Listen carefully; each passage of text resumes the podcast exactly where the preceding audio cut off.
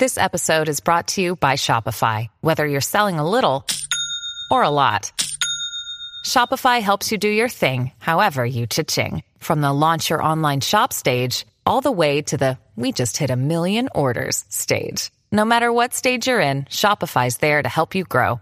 Sign up for a $1 per month trial period at shopify.com slash special offer, all lowercase. That's shopify.com slash special offer. When you need mealtime inspiration, it's worth shopping Kroger, where you'll find over 30,000 mouth-watering choices that excite your inner foodie. And no matter what tasty choice you make, you'll enjoy our everyday low prices, plus extra ways to save, like digital coupons worth over $600 each week. You can also save up to $1 off per gallon at the pump with fuel points. More savings and more inspiring flavors make shopping Kroger worth it every time. Kroger, fresh for everyone. Fuel restrictions apply.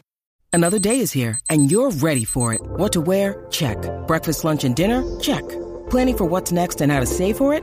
That's where Bank of America can help. For your financial to-dos, Bank of America has experts ready to help get you closer to your goals. Get started at one of our local financial centers or 24-7 in our mobile banking app. Find a location near you at bankofamerica.com slash talk to us. What would you like the power to do? Mobile banking requires downloading the app and is only available for select devices. Message and data rates may apply. Bank of America and a member FDIC. Nine. T minus eight seconds. Seven, six, five, four, three, two, one. We have ignition and liftoff. Hello and welcome back to the Space News Podcast. My name is Will. And you know what? Our flags that are on the moon, the red, white, and blue, the American flags, well, they don't have any red, white, and blue stripes and stars anymore. They've all turned white, and I'm going to get into that in a moment. But first, I want to say thank you to everybody who's been supporting this podcast by listening to it, by subscribing to the podcast, by going to our website, spacenewspodcast.com, and by following us on social media at Space News Pod. You are amazing, and I want to say thank you, and I hope you continue to enjoy the podcast. Now, let's get back to those American flags on the moon. So, since 1969, we've had American flags on the moon. The stars and stripes have been up on the moon, standing on the surface. And while five out of the six flags still stand, eh, Neil Armstrong reported that Apollo 11's flag was knocked over by engine thrust, and the colors of Old Glory have faded due to the sun's harsh radiation. LROC principal investigator Mark Robinson wrote From the LROC images, it is now certain that the American flags are still standing and casting shadows at all the sites, except Apollo 11.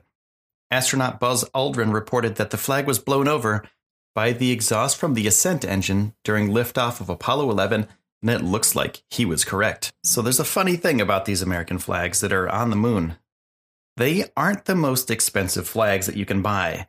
For something like this, I'd assume that it would be something that they would spend a little bit of money on. But the original Apollo flags cost NASA $5.50. They're made of nylon and they're made by Annin flag makers. So Dennis Lacarubba, whose New Jersey based company Annin made the flag and sold it to NASA for $5.50 in 1969, considers what might happen to an ordinary flag left outside for 39 years on Earth, let alone on the moon. He thinks for a second and he says, I can't believe there would be anything left. He concludes, I gotta be honest with you. It's gotta be ashes. And that's a quote that he gave Smithsonian's Air and Space Mag. So, on the surface of Earth, even with our protective atmosphere, flags flown in bright sunlight for 44 years will fade severely. And the moon doesn't have any protection or shade for the flags.